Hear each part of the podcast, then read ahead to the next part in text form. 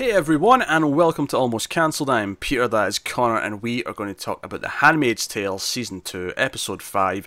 It is called Seeds. So full spoilers for the episode, as always. And I'm amused because the image on IMDb is the image that I would have absolutely picked myself. Is the image of her in the bath with the reflection in the red water. You don't get much more cinematic than that. That was that was the shot of the episode. There was no way you watched the episode and didn't. That's the image that sticks in your head from this one. Oh, absolutely. It just does. So where it began, tackling plot by plot, I guess, and or I mean, you could also call this episode reason number 17 why Serena Joy is a complete and total bitch of the highest order. Only 17. Okay, maybe I'm being too kind with 17, but yeah, you are, because. Obviously, she's very hateful towards June. She has been the entire time. She even gets a little bit catty with Aunt Lydia. When Aunt Lydia's over, she's like, "Oh well, the doctor already said she was fine, and now you're over here weighing her and, you know, giving us opinions on how often she should be walking, how often she should be doing these things, telling me how to live my life, so on and so forth." And you know, Lydia leaves, and that's she's off, and she goes on this walk with June. And it's funny because there's a point where she almost gets, because June obviously in the last episode was you know we've been blessed with pleasant weather, we have been blessed with pleasant weather, so on and so forth. And this episode she is just, you know, yes Mrs. Waterford, no Mrs. Waterford, please Mrs. Waterford, you know, just over and over again. She's been so obedient and so I mean, if I'm wrong, we're not even getting any monologue this episode. Not this episode, no, and I think that's very intentional. Yeah, because it kind of got to a point where I was like, no, I don't think we've had any yet. And then I was looking out for it. Yeah. And she's silent. Yeah. And it works with where she is as a character right now, because she is just broken. She's in shock. She can't do anything but just follow the orders. You know, later on, when Nick catches her burning the letters, which is, you know, something to mention as well, she starts burning those letters. Although she only gets through a few of them because Nick actually picks up the bulk of the pile. And might have hid them himself, so they might still be around. But you know, she very quickly says, "Oh, I'm not supposed to be out of my room at this time." You know, she's very scared. She's like the obedient child who's scared of being punished, and she's just acting like that. Pretty much. But she's on this walk with Serena, and Serena complains that the other wife has complained that her child cries too much or whatever. So, oh, she always complains about her child, and she almost gets annoyed at June for not having a personality, which is funny because the entire point of the Handmaids is that they're supposed to be completely obedient. It is, and she's always been annoyed whenever June has said anything back to her in the past or had any sort of personality. You know, well, when the whole thing with the commander was going on last season, she was annoyed that she was essentially, she felt like she was taking her place. And it's funny because it's like the ultra like serious dramatic version of like having a friend who has an annoying tick that you really hate, but then when they're gone you miss that annoying tick because it's like, oh, that meant they were around. It's almost like the extreme dark version of that, but it's like yeah, like you never imagine Serena Joy to actually want June to be mouthy with her, like, but she's like, exactly. No, you're boring now. Like, come on, fight back so I can yell at you. Come on, she needs the sport. These are sport. There you go, and that's the whole thing. And you're like, okay, like, and obviously I've been fooled too many times with her at this point to even consider for a second that she has a shred of decency in her, a shred of empathy for June. So I wasn't expecting her to be good in any way. Oh, right? No, obviously not. So there was no surprise when things took a darker turn, but at the same time there was still this moment of, oh, you, of course you did this. Of course, you know, because she brings up, because June seems down, Nick even, like, you know, kind of oversteps in terms of what their rules are, where he's like, hey, Mrs. Waterford, is June okay? You're not worried about her? Her mental state's a little bit in the iffy side, maybe. She should take it to a different kind of doctor. Yeah. And she's like, the Handmaid's not of your concern. Which, I'll be honest, shocked me that they still have different kind of doctors. Yeah, I mean, although I said the way he said that, you could almost maybe read into that as they don't officially have those kinds of doctors, but kind of like, maybe, yeah, you know, kind of like how they have the Jezebels, like, you know, they can be procured if need be. Oh, it could be. It surprised me. It just that's kind of a funny thought that psychiatry's went underground. Yeah, and maybe it has, but just the, you know, the way he said it so openly made me think that they must be around, and I don't know. It just surprised me that they're still allowed to practice. Yeah, you assume that. I mean, I imagine they're very heavily, you know, legislated and monitored, and have lots of restrictions over what they can and cannot do. Yeah. But yes, yeah, so and she goes to the the commander and is like, hey. Nick,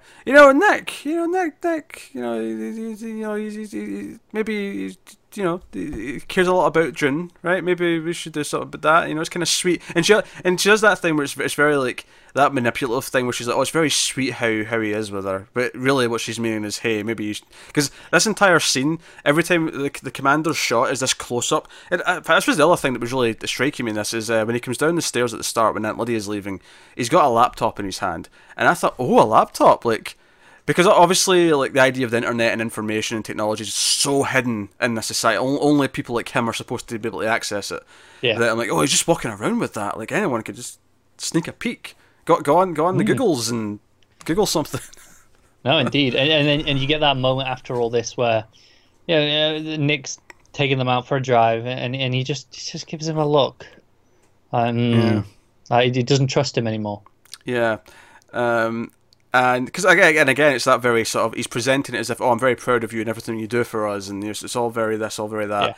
Yeah. But again, this entire shot when Serena's telling him all this stuff, it's this close up just over the top of the laptop. You just see his eyes like peering out over it, and it kind of plays like he's not really listening to her. He keeps going, and she's kind of frustrated by this. But we do see him follow up on it. He does. He goes to I forgot his name. The head commander, Andrew Price. He's like, hey, because they're doing something. They're like, we're inviting guests, and they should stay with us to get the real, true living experience of Gilead. But he's like, oh, hey, by the way, my driver, Nick. He's done such a great job. I think he should be promoted. He's been with me a lot of years. He's been really loyal. Yeah, and obviously we know Nick's past kind of intersects with Andrew's, and because we saw that last season, and he's like, hey, he's really good, I'd be trying to keep a hold of him, and you almost wonder like where we see it goes with that. It's almost like the commander, or perhaps Serena's maybe had the suggestion, is like, okay, we can keep him, but let's throw a wrench into the possible connection between him and a little bit of a slip there. What I said wrench, didn't I? Yes. Strangely appropriate. So strangely appropriate. I did not mean that though. Wrench. So they've had their walk. There's another thing going on with June as well. We'll get to that in a bit. But she's like, "Oh, June, of course she didn't say June. Offred, are you up for this thing we're going to?" Because they hadn't really mentioned it yet, and she mentioned, "Oh, this gala thing," and I'm like, "Okay, where are they going?" And she's like, "Yes, Mrs. Waterford," and they go and like. You got your row of all your wives, you got your row of all your handmaids, and a row of all the Marthas.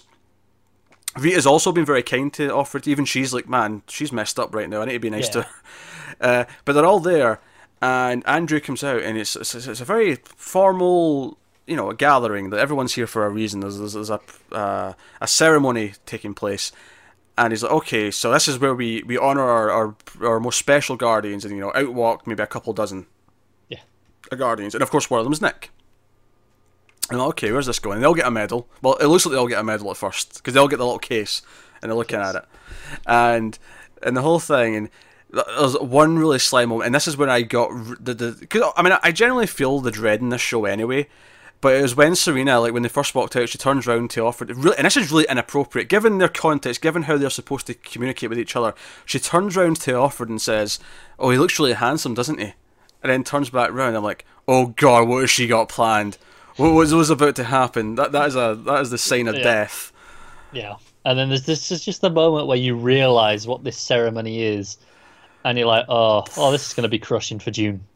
Yeah, because we walk out a corresponding amount of ladies out, all in white with the complete veils, veils all over them, and you can't see who they are.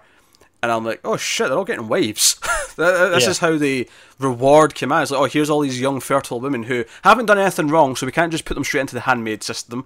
But no, they get to be wives first. And then if they do anything shitty by their standards, then they're handmaids, and they have to do anything really shitty off to the colonies with you. And it's like, okay, and the whole time you're looking at... Because up until this point, during all episode, it has been very emotionless, very intentional. It's like she's trying to not feel anything. She doesn't want to feel anything. Yeah. But that... And this is the thing, this is the really sick part from Serena Joy, is that she could see she wasn't being... You know, was shelving her emotions. She was being very just, you know, robotic, humorless, and she was... This is like the Joker in Batman. She's trying to get a reaction. Yeah.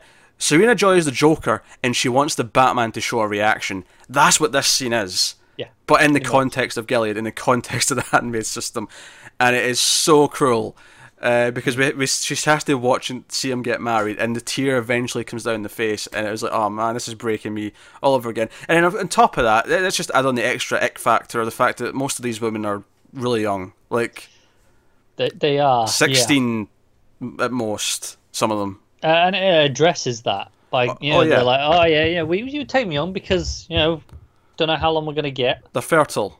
Yeah. Basically is the thing. But, you know, obviously Rita mentions this, like, hey, she's very young, right? Like, to June, she's walking past her. So this is a whole thing. And then, again, later on, it's like, oh, we're going to do all this in front of you. They make Nick read a poem in front of, like, everyone in the household. And it's like, oh yeah, we'll have champagne. Oh, sorry, only husbands and wives. Off you go to bed. Offred, off you go. Yeah. The whole thing, all of it, is to make her feel powerful. Because, and again, I'm sure I said this during the season one reviews, but the thing with Serena Joy is that she helped create this republic. She helped in some way. She was powerful at one point. She had a say in things, and now she doesn't. And she's almost feeling her thirst for feeling powerful by lauding her power over someone else. She is belittling June to feel powerful. You know, it's classic bullying, is basically what it is. It is, yeah. One of my favourite scenes with Serena in this episode is not to do with June. Mm. It's when she talks to the new wife on her own. You know, no one else in the room. Mm, yeah. And she has a conversation with her again. So, you know, your mother told you what to expect. You know what your duty is. Mm. It's like she's probing just to see. Okay, what am I in here? What have I brought into my house? Like, yeah. How aware are they? A threat essentially. To her, like, yeah, no.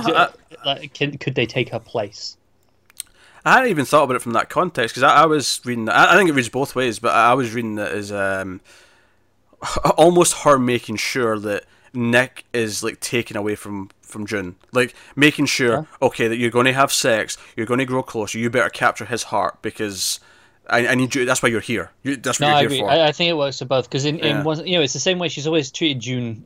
She's very afraid of her taking her place with the commander, and now she's like, I just brought another young woman into my home. Did I just, you know, open up someone else? But then, of course, like you say, you know, there's that keeps him away from June. And again, there's the bit before that I quite liked is when the new wife sort of like starts like saying, oh, may he bless your blah blah blah, and she like gets like halfway through the speech, he's like, oh, I'm sorry, I forgot the rest, and she's only clearly just been learning this.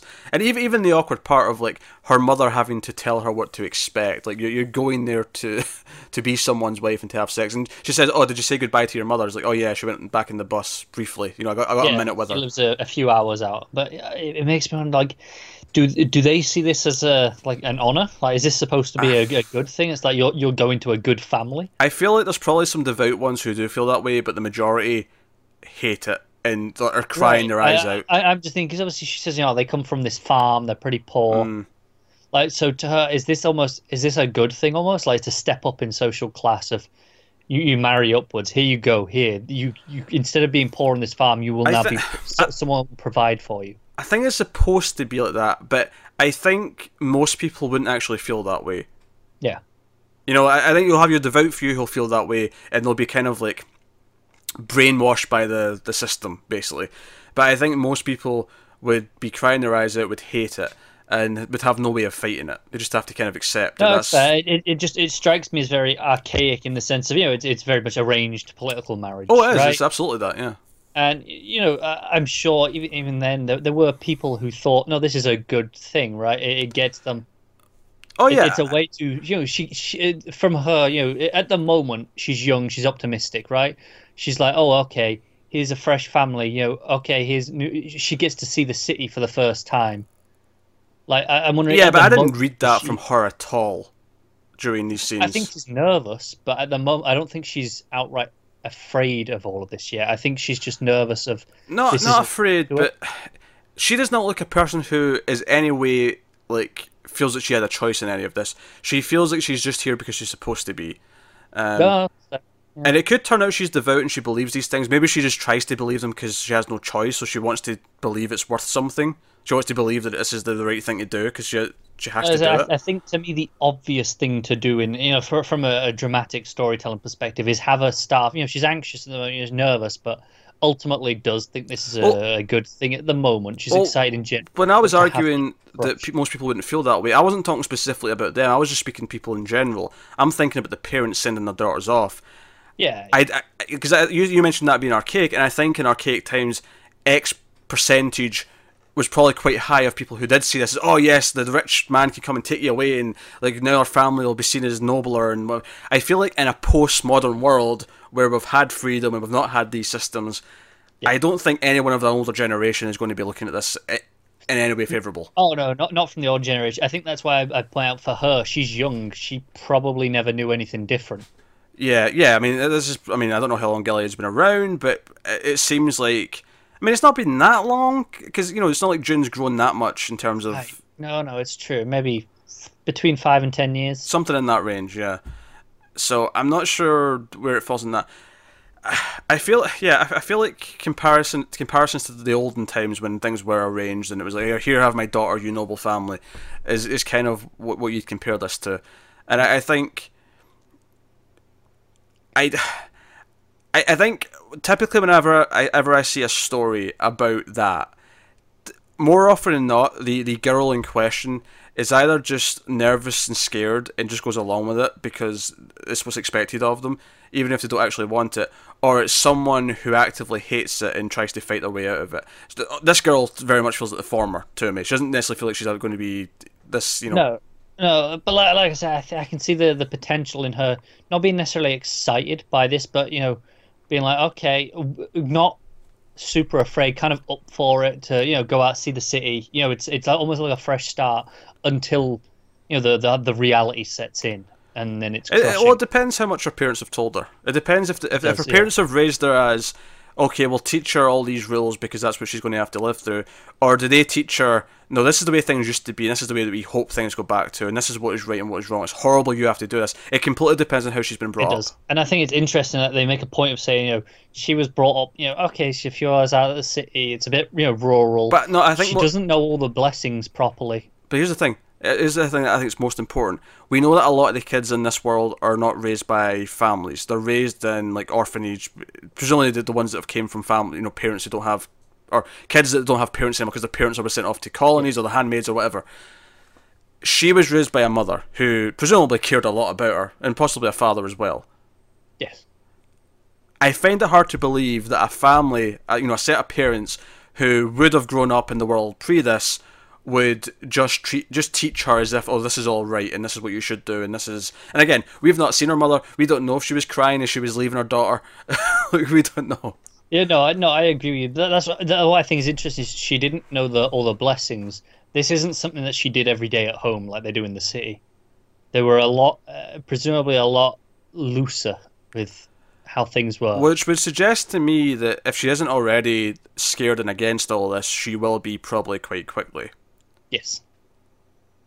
So, yeah. I don't know. It's interesting, but of course, that first night of sex that doesn't happen. Which, by you know, how awkward is this for Nick in so many ways? I like not only the fact that he's essentially just got married without having any say in it, and it, you know, obviously Commander like has him for the brand, and he's like, oh, it's a reward to show how much we respect and appreciate everything you've done for us. And it's like, yeah, okay. I feel like I'm actually hearing Serena talk through you right now. What's funny is I think the Commander in some ways does legitimately, I think he believes it is a reward. He's like, here you go, I've just given you a nice young woman. Oh no, I think he does, but I do think he's well aware that this is an ulterior motive here. This is not just absolutely. A reward. Yeah. It's not just that, but he's done it in a very what he sees to be a very pleasant way. Yes. He sees this as a reward. And again, it's another example of Gilead treating women as livestock. Yeah. So, here we are. And so all throughout the episode, we see earlier on that June has some blood on her underwear. And she gets some toilet paper and she sort of checks underneath and it's bleeding. And there's this moment of hesitation where, like, is she going to, like, you know, tell them? What's she going to do? You've got the Martha at the door, just waiting, yeah. And she doesn't say anything. No, she pulls her pants up and all the rest of it. And I thought this was interesting because I was like, sort of like, okay, how am I reading this scene? Given her mental state right now, and I'm looking at this, like, because eventually this is going to come to light in some way. I actually started to... Now, this is not uncommon for the show, but I had a feeling of dread. I was waiting for some blood to just drip on the ground at some point. I wasn't so much waiting for that. Oh, I could see that happen. That makes a lot of sense. My dread was more from if she doesn't tell them and then something big happens she can't hide and then she's checked out, can the doctor turn around and say, you would have been noticing signs of this for a while, and then she's going to be in trouble, and like the most in trouble she's ever been, because, you know, that's, you know, harming the baby by not talking. So I was really worried about that. But, you know, she pulls her pants up, she goes to the thing, and she's upset about Nick, all these things. And obviously we see that again later on, before she leaves, she gets a big clump of toilet paper. She's like, okay, I'm going to, you know, try and stop it from leaking. I mean, I can't relate specifically to this, but as someone who had an abscess on the other side, I've done that. Some toilet paper to stop the blood from soaking the underwear. Lovely. Just some behind the scenes for you. Yes, I'm sure we all wanted to hear that. You never had an abscess before?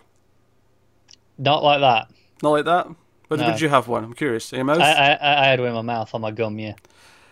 That just shows on the scale where Connor's mouth is equal to my ass. That's where that shows you, right there. Yeah, mine wasn't just bleeding randomly, so...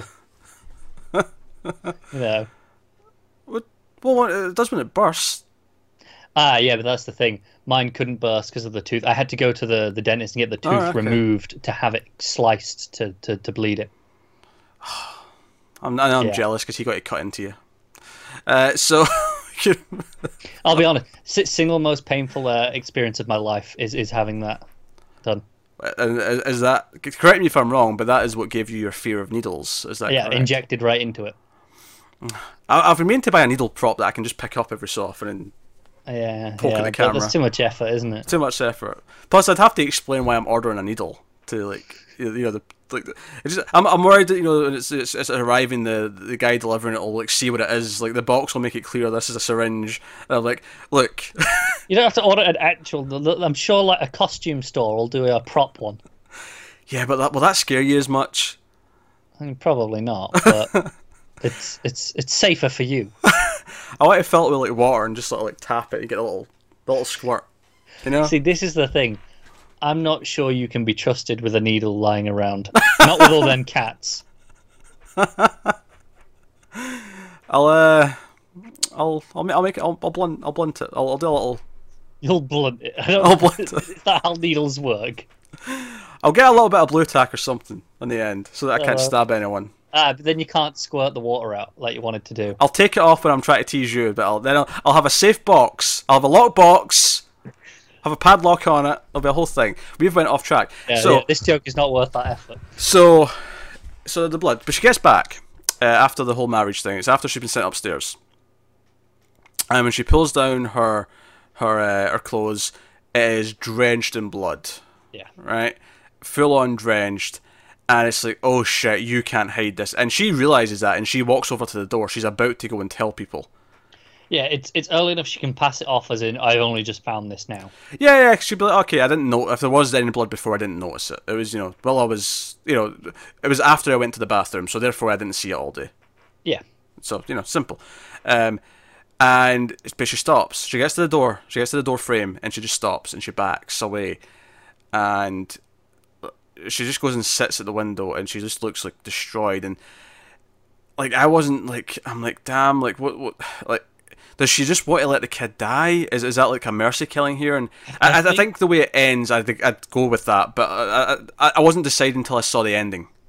No, I agree. I think it's more of a case of, whatever nature has planned, right? Just whatever will be, will be. You know, she's like, you know, and it was at the end, she's like, well, I guess you're a fighter, you're a survivor. Yeah, that was the thing when she's lying in the hospital at the end, because after Nick finds her, she's like falling out the window, she's just lying there bleeding, she's drenched. She wakes up, and it's, you know, Serena leaves the room, and we see that there's, like, you know, soldiers, you know, guardians with guns, like, all around.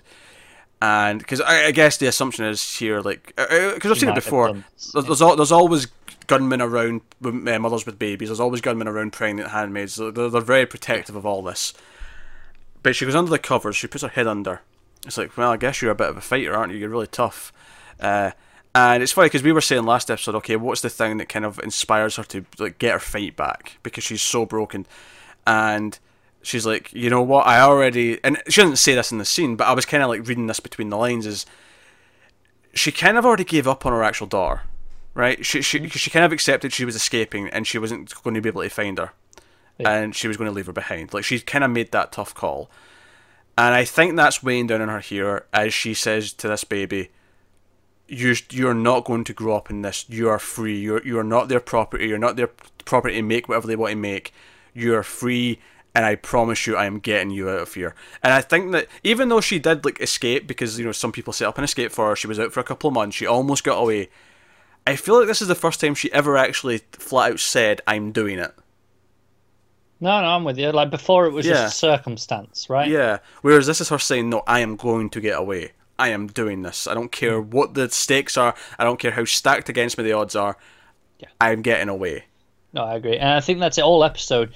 She's not actively going to kill the baby, right? She's not going to do that. Like she said, like last episode, maybe the one before, where you know, she won't actively do it. She won't hurt the baby, but she doesn't have to. But here it's like, well, I don't have to hurt it. I just have to do nothing.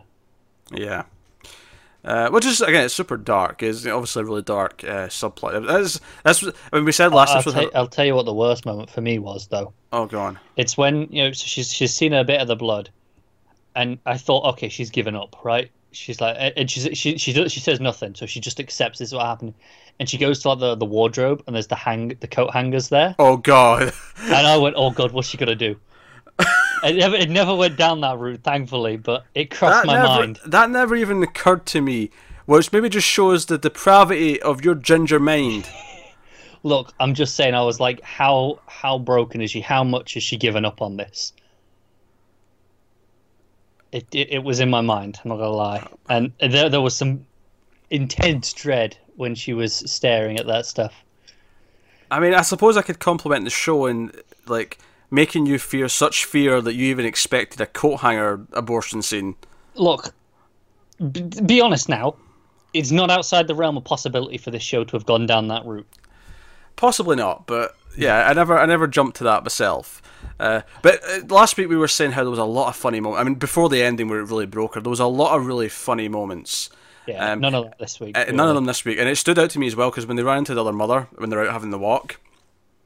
They're talking about the baby shower, and one of them says to June, like, "Oh, did you enjoy it, dear?" And she's like, "Yes, thank you, Mrs. whatever her name was." Yeah. And it was like, it was the total different thing because remember last episode it was like, "Oh, I'm having a great time." She was joking around at that thing. Yeah, she was having a blast last episode when she said that. This episode, no, this was the formal response, and it was just soul crushing. So it was a neat way of showing you that she's completely fallen because it took the exact moment from last episode and had it happen again. But this time it's, no, I'm dead inside. Yeah. So that was really good. So that was the June plot and the Nick plot as well. So lots of interesting stuff here. Getting more of how society works with the wives for the guardians and, of course, the June pregnancy stuff. But, of course, we did have another subplot at the colonies with Emily and, of course... Janine, and we have this older pair of ladies who are a couple, who, and one of them is dying. Well, they've been there for about a year, and that's kind of like, that seems to be okay. A year is kind of maybe the median amount of time that one will survive. Just the average expectancy. Yeah. So, but one of them is dying, and the episode, I mean, their subplot is very much Janine's like, oh, we should give them a happy send-off and like give them a little wedding before she goes so she can die happy. And Emily gets kind of frustrated by this because she's like, no, you're dressing it up. We're in hell. You believe God is like, you know, looking out for you, but we're in actual hell. No one's coming to save us, and you're dressing up with some flowers, and we're supposed to pretend it's okay. She kind of comes back around by the end of the episode though, because she kind of comes in like, oh, she puts the flowers on her dead body and says, oh, that was lovely. And it was kind of like realizing that they need to believe in something just to get them through. I think that's it. She's living in the fear. Like she keeps saying to Janine, it's like, but what if they see you doing this wedding? You know, this is, we'll all get punished. We won't get any food. And I think this is it. She's been so afraid to fight back, right? She's been afraid, yeah. Even just she's there like, oh, she's got the medicine, but it's very much the bare minimum.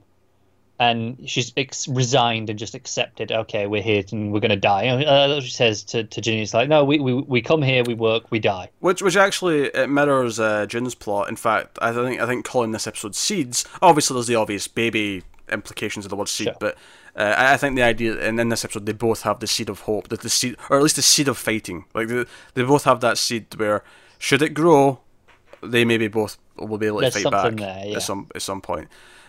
So that was interesting. I mean, I don't have a whole lot more to add. There was a lot more scenes with them working out in the fields and stuff, and like ducking and diving. Yeah, it was quite a basic plot in general. It was just okay. Here are some scenes of this couple. You know, it's like just to make you care a little bit before one of them dies. Essentially, it was just showing that stuff and, you know, the day to day life up here in the colonies. Yeah, good atmosphere though. I am digging the. The unwomen with the gas masks walking around, yes. Sort of keeping an eye on them, the wardens, if you will, and then you've got the guardians and the horses, which felt very I don't know, it's got a cool feel to it. It feels very post-apocalyptic up here, doesn't it? It does, which makes sense because it is radiation. You know, this is the fallout part of the map. Yeah, but it really has that feel to it, and it's. I think it's the color palette as well, with it being all the dusty orange and all the brown. It really comes off as that is just, oh, it's dead up here. Yeah, no, it makes a lot of sense. But no, so that was the episode. That was episode five. Yes, five, episode five, Seeds. And as we mentioned, what the scene in the middle that I brought up at the start, where June is in the bath and she's like, her reflection is perfectly in the water, the red water. I mean, that was haunting. It was just like she's just sitting there dead, basically, just staring blankly as the reflections in the water beneath her, and you know, her head's just staying above it, and you could argue, you know, just the metaphorical kind of impact of that. Yeah. She's just keeping above water, and she's happy to just be bathing in blood, essentially. It's pretty gruesome, but it's gorgeous. It was a really nice shot. It lingered on it for a little bit, and once I noticed the reflection was perfect, like it was just her head again coming down the water. It just lets you appreciate the shot just for a couple of seconds, doesn't it? Yeah. It's like they're going, oh, we know this is a good shot. Enjoy it. Yeah, so we're going to let this sit here for about 30 seconds, just so you can soak it in. Yeah. Really, soak it in. Sometimes, you know, it's a softball, you knock it out the park. That's what you do. Bath of blood, and you go with soak it in. Yep. Anyway, that is A Handmaid's Tale episode 5 for season 2. By all means, let us know what you thought in the comments below. Like and subscribe, all that stuff. Get us on the Twitters at Mild_Fuzz for channel updates. It's worth heading over to patreon.com/MildFuzzTV. If you go over there, you can see all the different audio feeds we have, all the different stuff we've got on offer, plus, of course, the actual Patreon part itself, where you can support the channel if you want and get some bonuses and stuff. But otherwise, that is us. So thank you once again for watching or listening. We always appreciate it. Keep watching TV, guys. Have you got any vanilla?